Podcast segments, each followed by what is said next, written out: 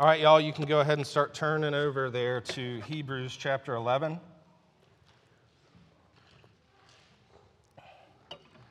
We've been here a while, gonna be here a while. We're taking our time going through chapter 11. We're in verse 31 this morning. I'm gonna read that verse, pray for us, and then we'll, we'll get into what God's word shows us here. Hebrews chapter 11, verse 31. By faith, Rahab, the prostitute, did not perish with those who were disobedient because she had given a friendly welcome to the spies. Let's pray. Father, we're going to see some hard things in your word this morning. And we're going to see your sovereign hand working in all of it for your purposes.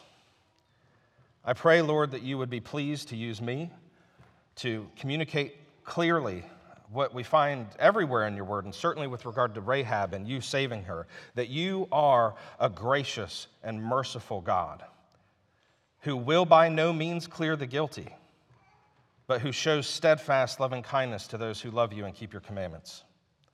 That you do not stand far off or turn any away who sincerely and humbly turn away from their sin and turn to you by faith in your Son.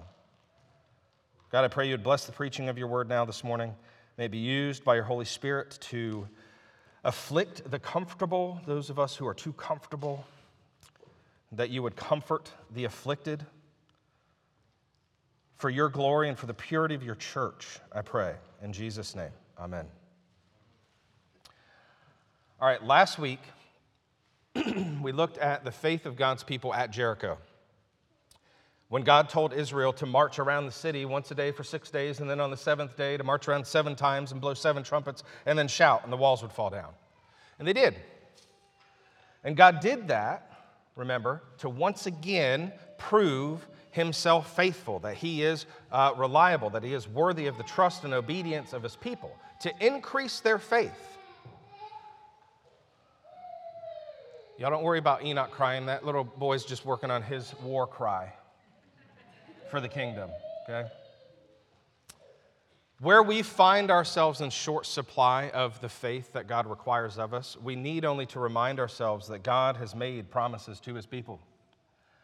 To be reminded of all the times uh, that he's kept his promises to his people, including us, times that we can point to in our own lives. We're reminded he, he showed up.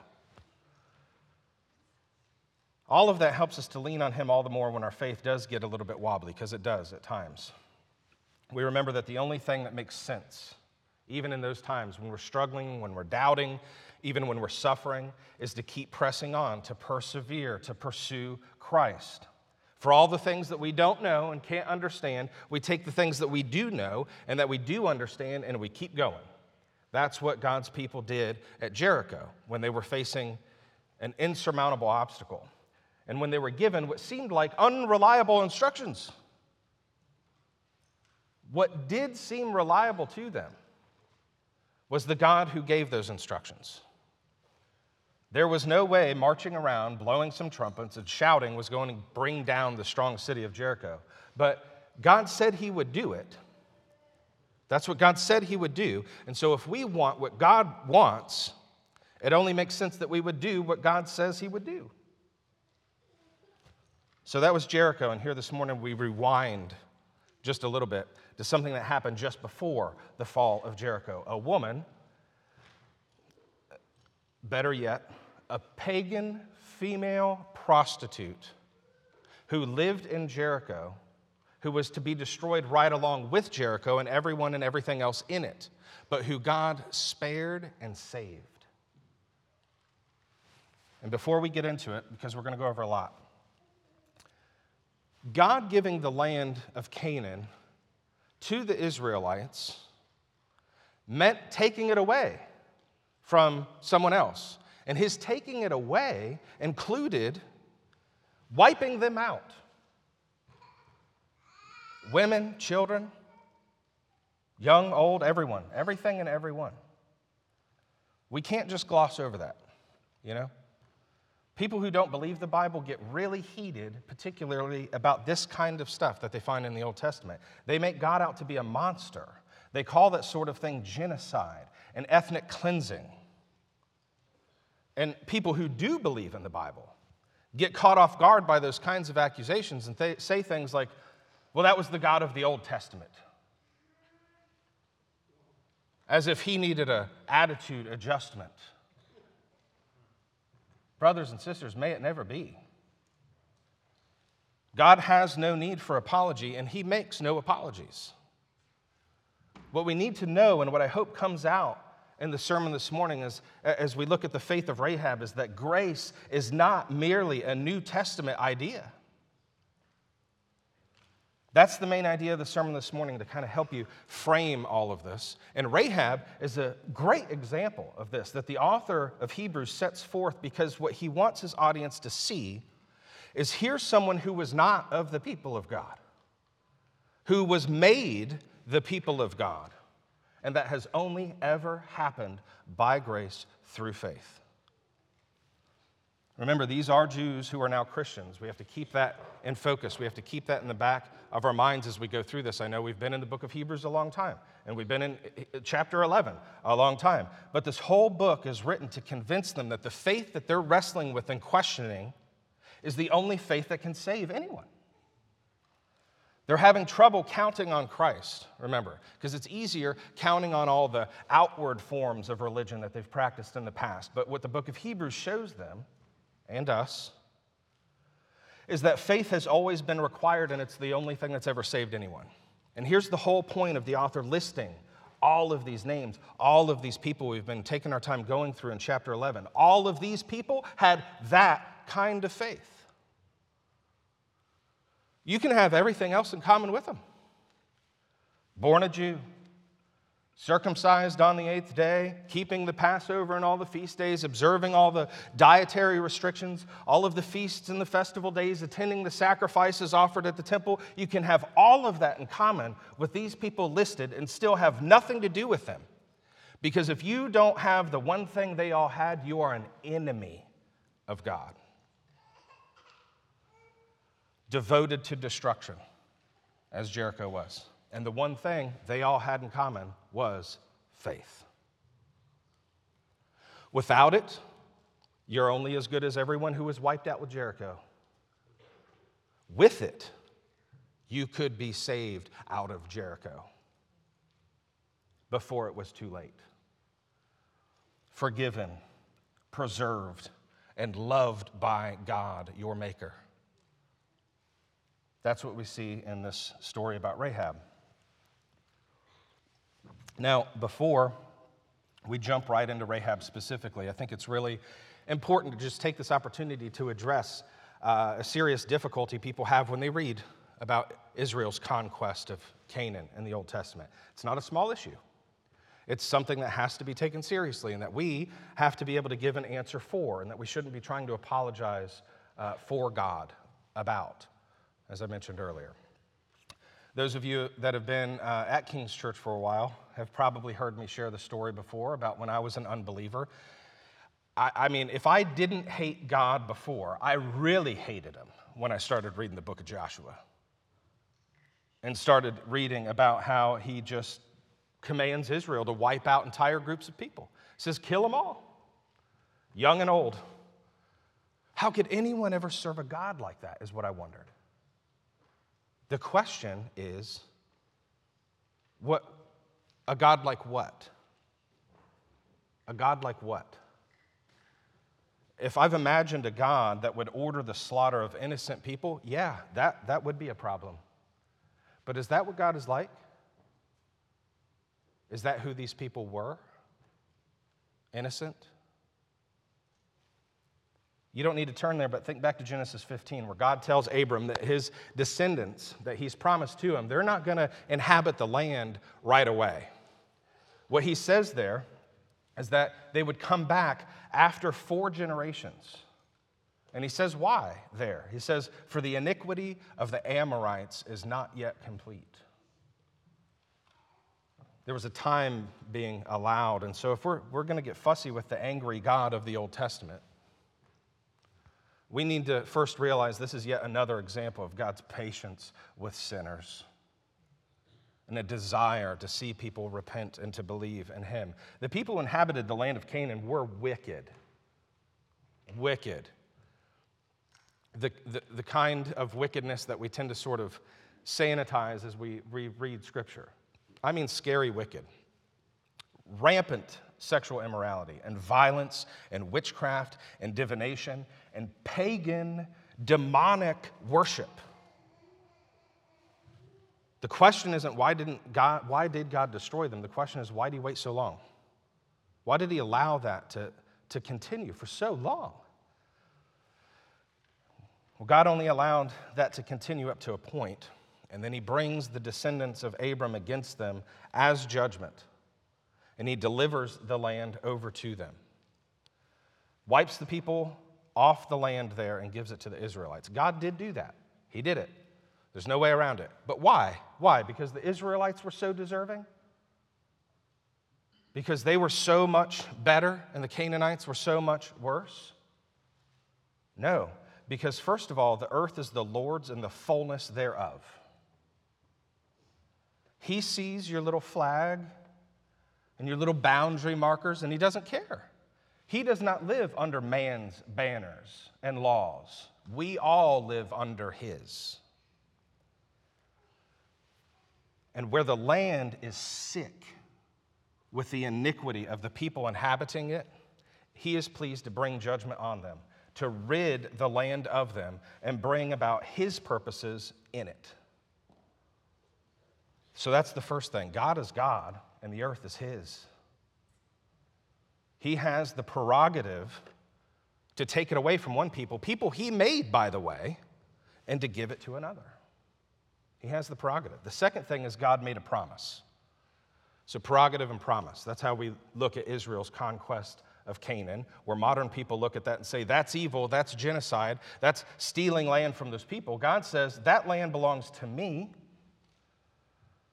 So, first of all, I'll do as I please, thank you. And I've made promises to my people that they would be a people and that I would bring redemption for rebel sinners like them through these people. And nothing was going to stop God from doing just that. So that's the way we have to understand those uncomfortable descriptions of God's people cleaning house in Canaan. It happened. We don't take man's narrative, though, we take God's narrative. And when we do, we see that Israel didn't take Canaan, God gave it to him.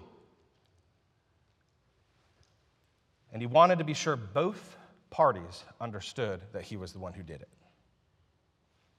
That's why he did it the way that he did. So no man could take the glory, but that so uh, the glory would be his alone.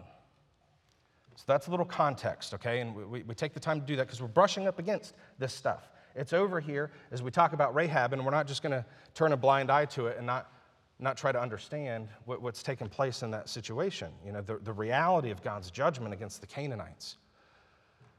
What we see when we look at those accounts of what God says is evil being wiped away and the ushering in of what God says is good. We see the gospel, y'all.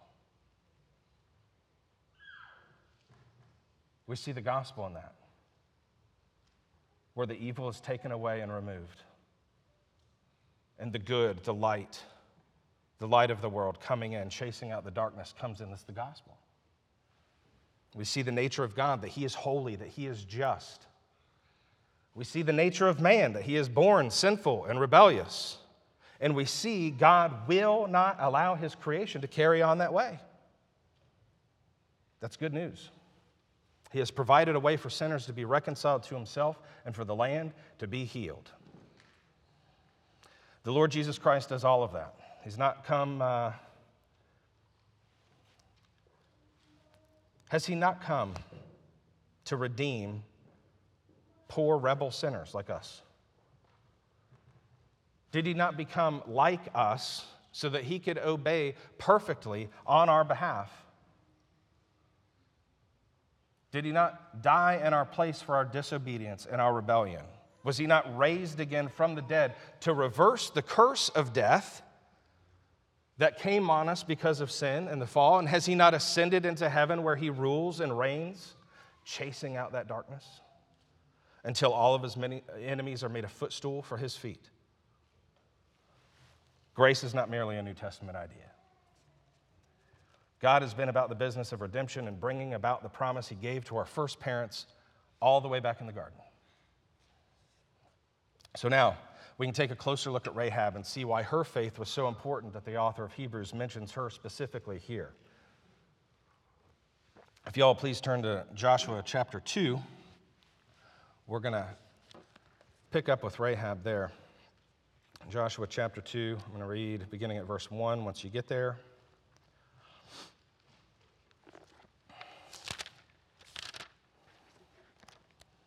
All right, Joshua chapter 2, verse 1. And Joshua, the son of Nun, sent two men secretly from Shittim as spies, saying, Go, view the land, especially Jericho. And they went and came into the house of a prostitute whose name was Rahab and lodged there. And it was told to the king of Jericho, Behold, men of Israel have come here tonight to search out the land. Then the king of Jericho sent to Rahab, saying, Bring out the men who have come to you, who entered your house, for they have come to search out all the land. But the woman had taken the two men and hidden them. And she said, True, the men came to me, but I did not know where they were from. And when the gate was about to be closed at dark, the men went out. I do not know where the men went. Pursue them quickly, for you will overtake them. But she had brought them up to the roof and hid them with the stalks of flax that she had laid in order on the roof. So the men pursued after them on the way to the Jordan as far as the fords, and the gate was shut as soon as the pursuers had gone out. Before the men lay down, she came up to them on the roof and said to the men, I know that the Lord has given you the land, and that the fear of you has fallen upon us, and that all the inhabitants of the land melt away before you. For we have heard how the Lord dried up the water of the Red Sea before you when you came out of Egypt, and what you did to the two kings of the Amorites who were beyond the Jordan, to Sihon and Og, whom you devoted to destruction.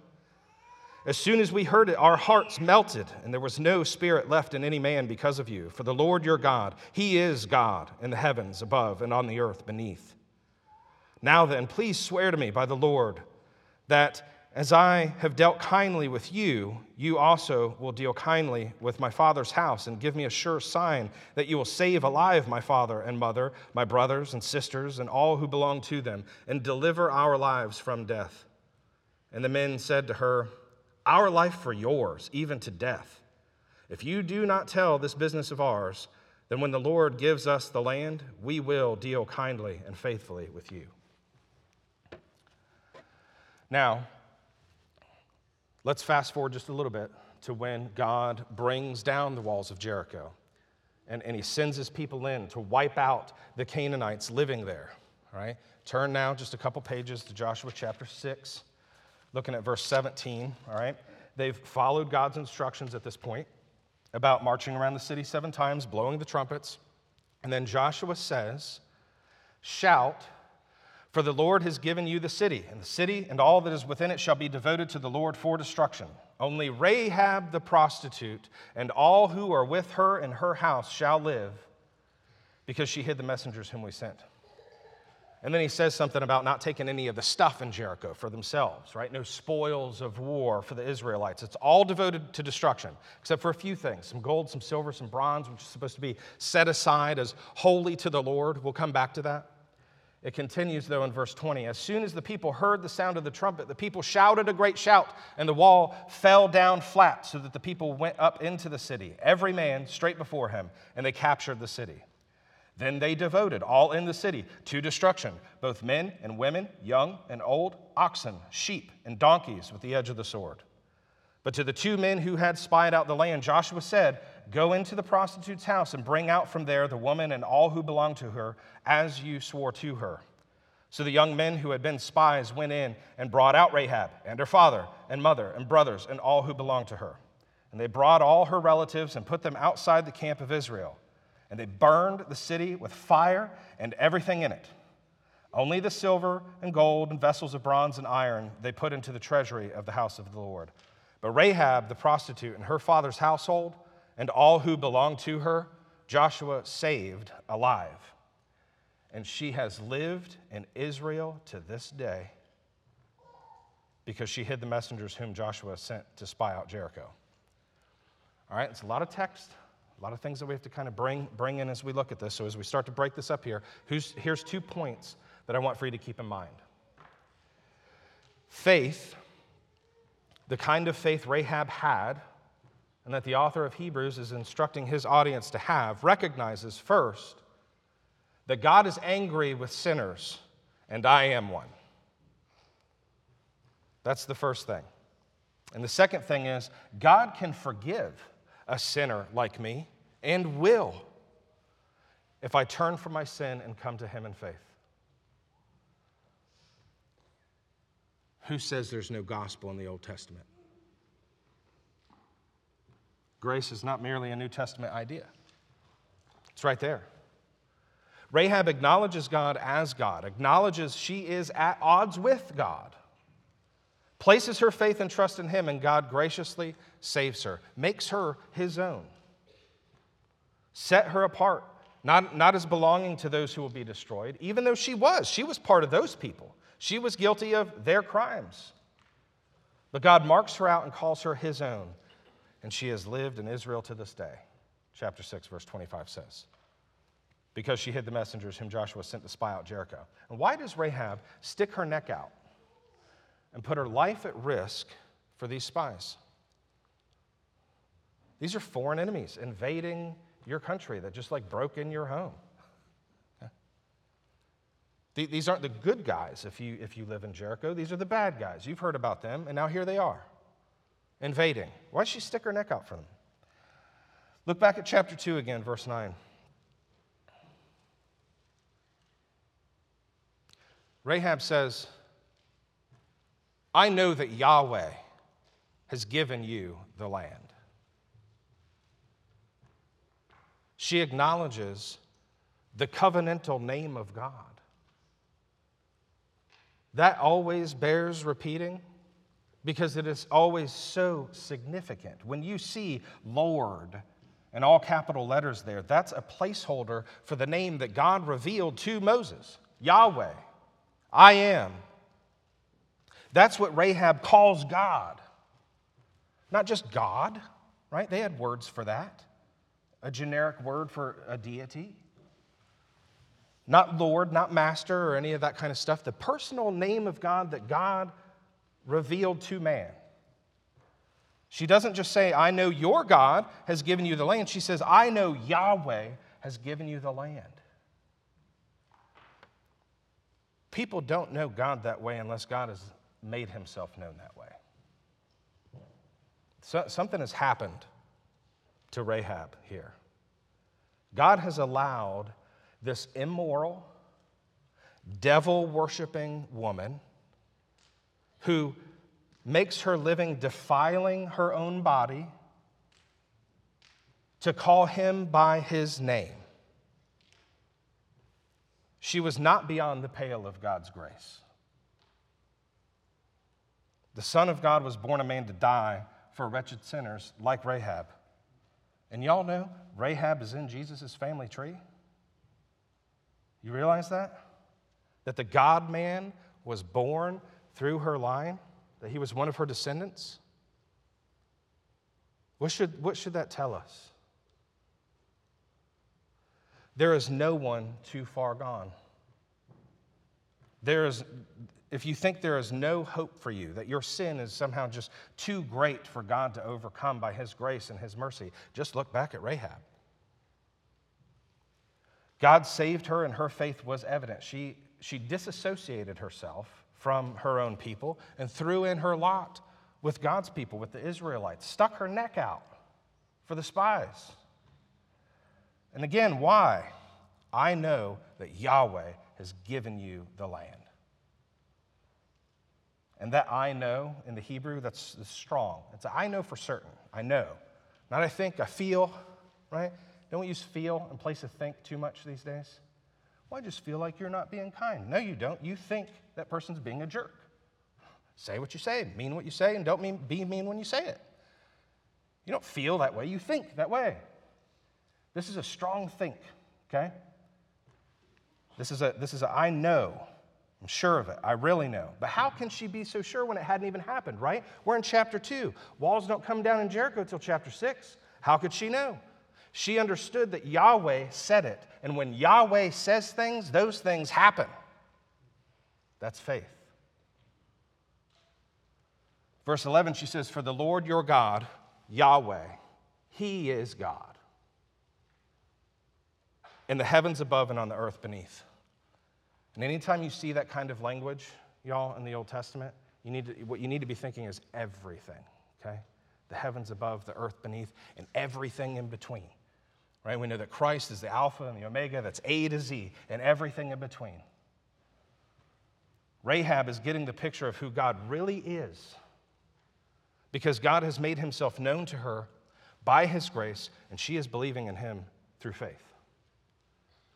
She says, We've heard about all that he did for you already back in Egypt when he dried up the water of the Red Sea. We heard about what happened to the kings of the Amorites who stood in his way. And as soon as we heard it, our hearts melted. Did you catch that? Our hearts melted. She's saying it's not just her that's seen these things and heard this news, all the townsfolk know it too. Everybody's hearts melted, not just hers. Everyone in Jericho knows something is up with this God of Israel that we all keep hearing about. So God has made his presence known to all of them. So why weren't all of them spared? Well, because not all of them had faith. Not all of them looked to him for deliverance. Not all of them saw that God is angry with sinners and saw themselves as one. Not all of them believed, if they repented of their sin and trusted in him, that they would be saved. Rahab did. She confessed not only that Yahweh was real and that he was mighty and that he was dangerous, like everyone else saw and observed, she confessed Yahweh was truly God and worthy of her life, her devotion, and her worship. And she acted on her confession. Now, her acting on her confession included lying. She lied to the guys who came to her house looking for the spies, and that creates a little bit of a moral, ethical uh, dilemma in our minds, doesn't it? Isn't lying a sin? Didn't she break the ninth commandment? Well, yeah. We can't really get around that, can we? We, eh, we have to be careful to do those. We can't import man's idea of ethics into this and allow situational circumstances to nuance to death what God has made perfectly clear to us in His Word, which says lying is a sin. What we can do is recognize that her lie isn't what she's commended for here at all. What she's commended for is her faith. God doesn't condone the sin of her lying. It is not why she earns favor in the first place. So it's really a non issue. Getting bogged down in that is really to miss the point. Her faith, her fear of the Lord that caused her to repent of her sin and to trust and hope in Him for deliverance is what she's mentioned for in Hebrews 11. You know, look, Rahab was a, she was a, she was a pagan Canaanite female and a prostitute. You can't get a whole lot further from belonging to the covenant people of God. Isn't she the least likely candidate to receive favor from God? Isn't God's grace off limits for a person like her? And the answer is no. No, it's not. There are no limits to God's grace for sinners who turn away from their sin and who put their trust and confidence and hope in Him, who leave behind their selfish pursuits of self and pursue Him by faith. So, what's this communicating to, to the author of Hebrews' audience? What's this commu- communicating to us this morning? Here's the deal, okay? They, those first century Christians, this book is for, they, like us, were already identified as belonging to the people of God. They were already on the inside. And what they see and what we should see is the mysterious providence of God and the salvation of a sinner. It should never surprise us.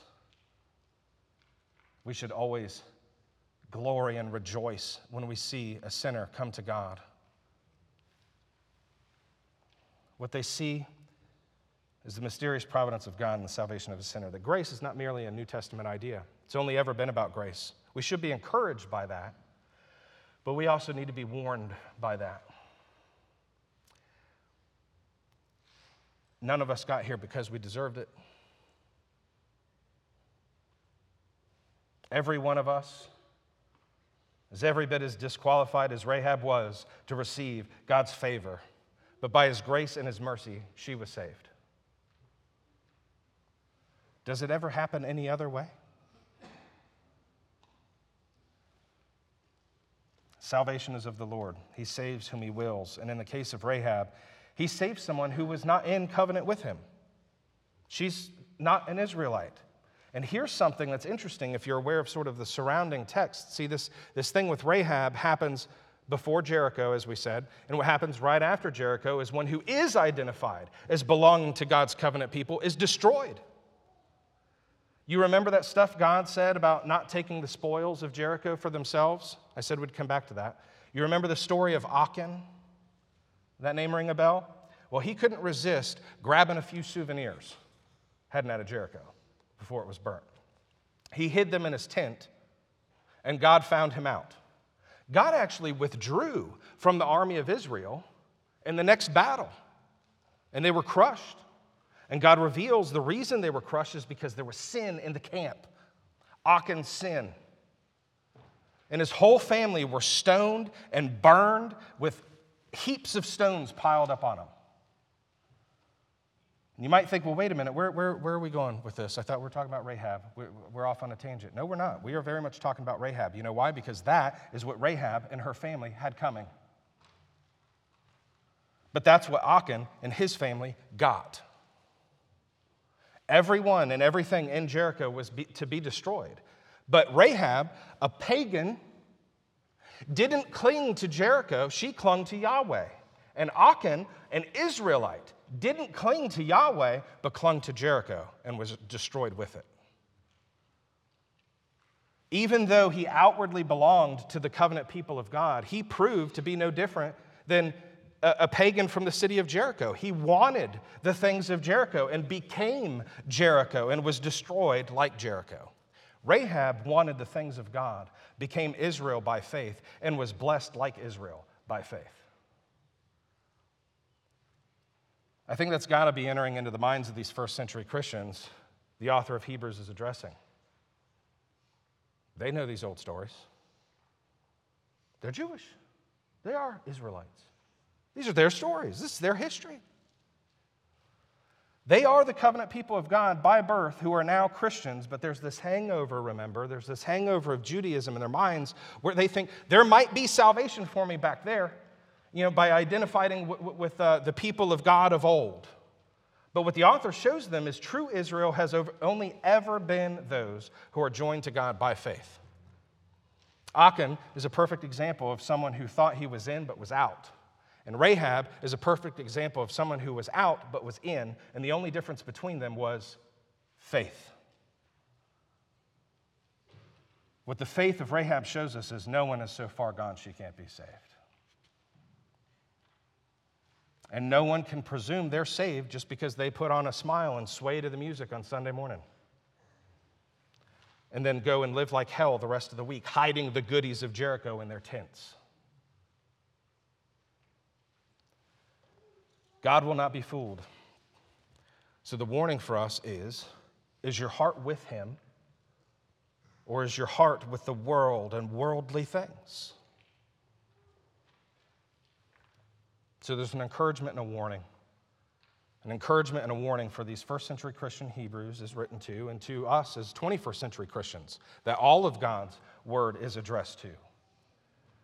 Salvation comes by grace alone, through faith alone, in Christ alone. And if you have been counted among his people, you will hold fast to your confession of faith.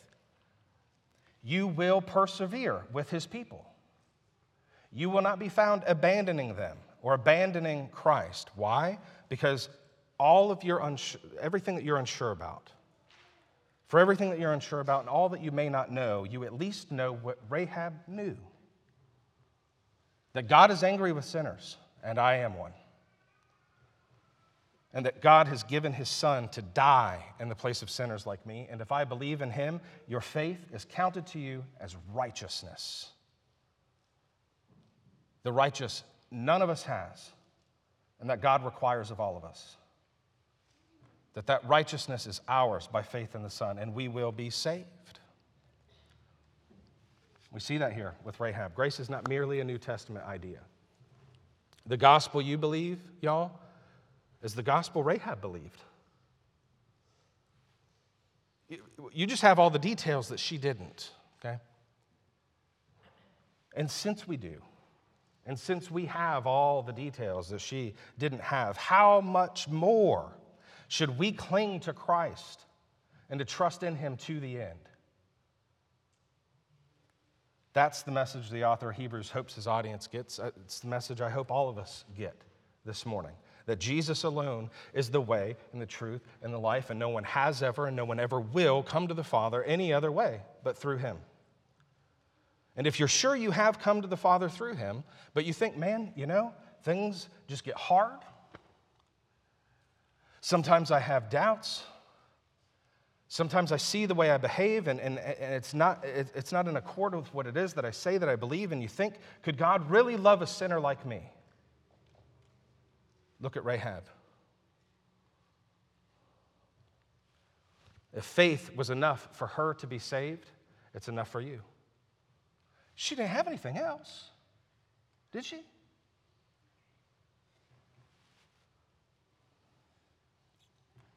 if you have believed on the name of Jesus for the forgiveness of your sins, rest assured that he who gave you that faith in the first place, he who began that good work in you, will bring it to completion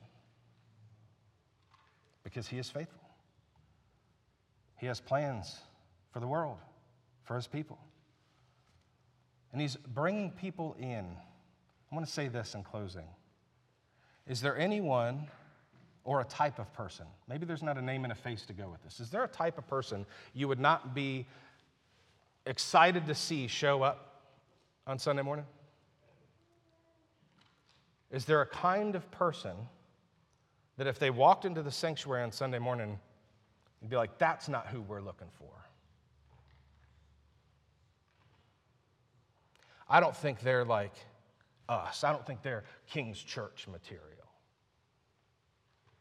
Repent of that. You have to repent of that, thinking that there's anybody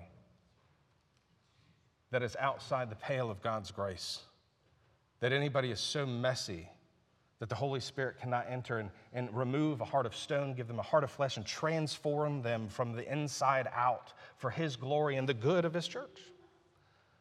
So be careful of that kind of thinking.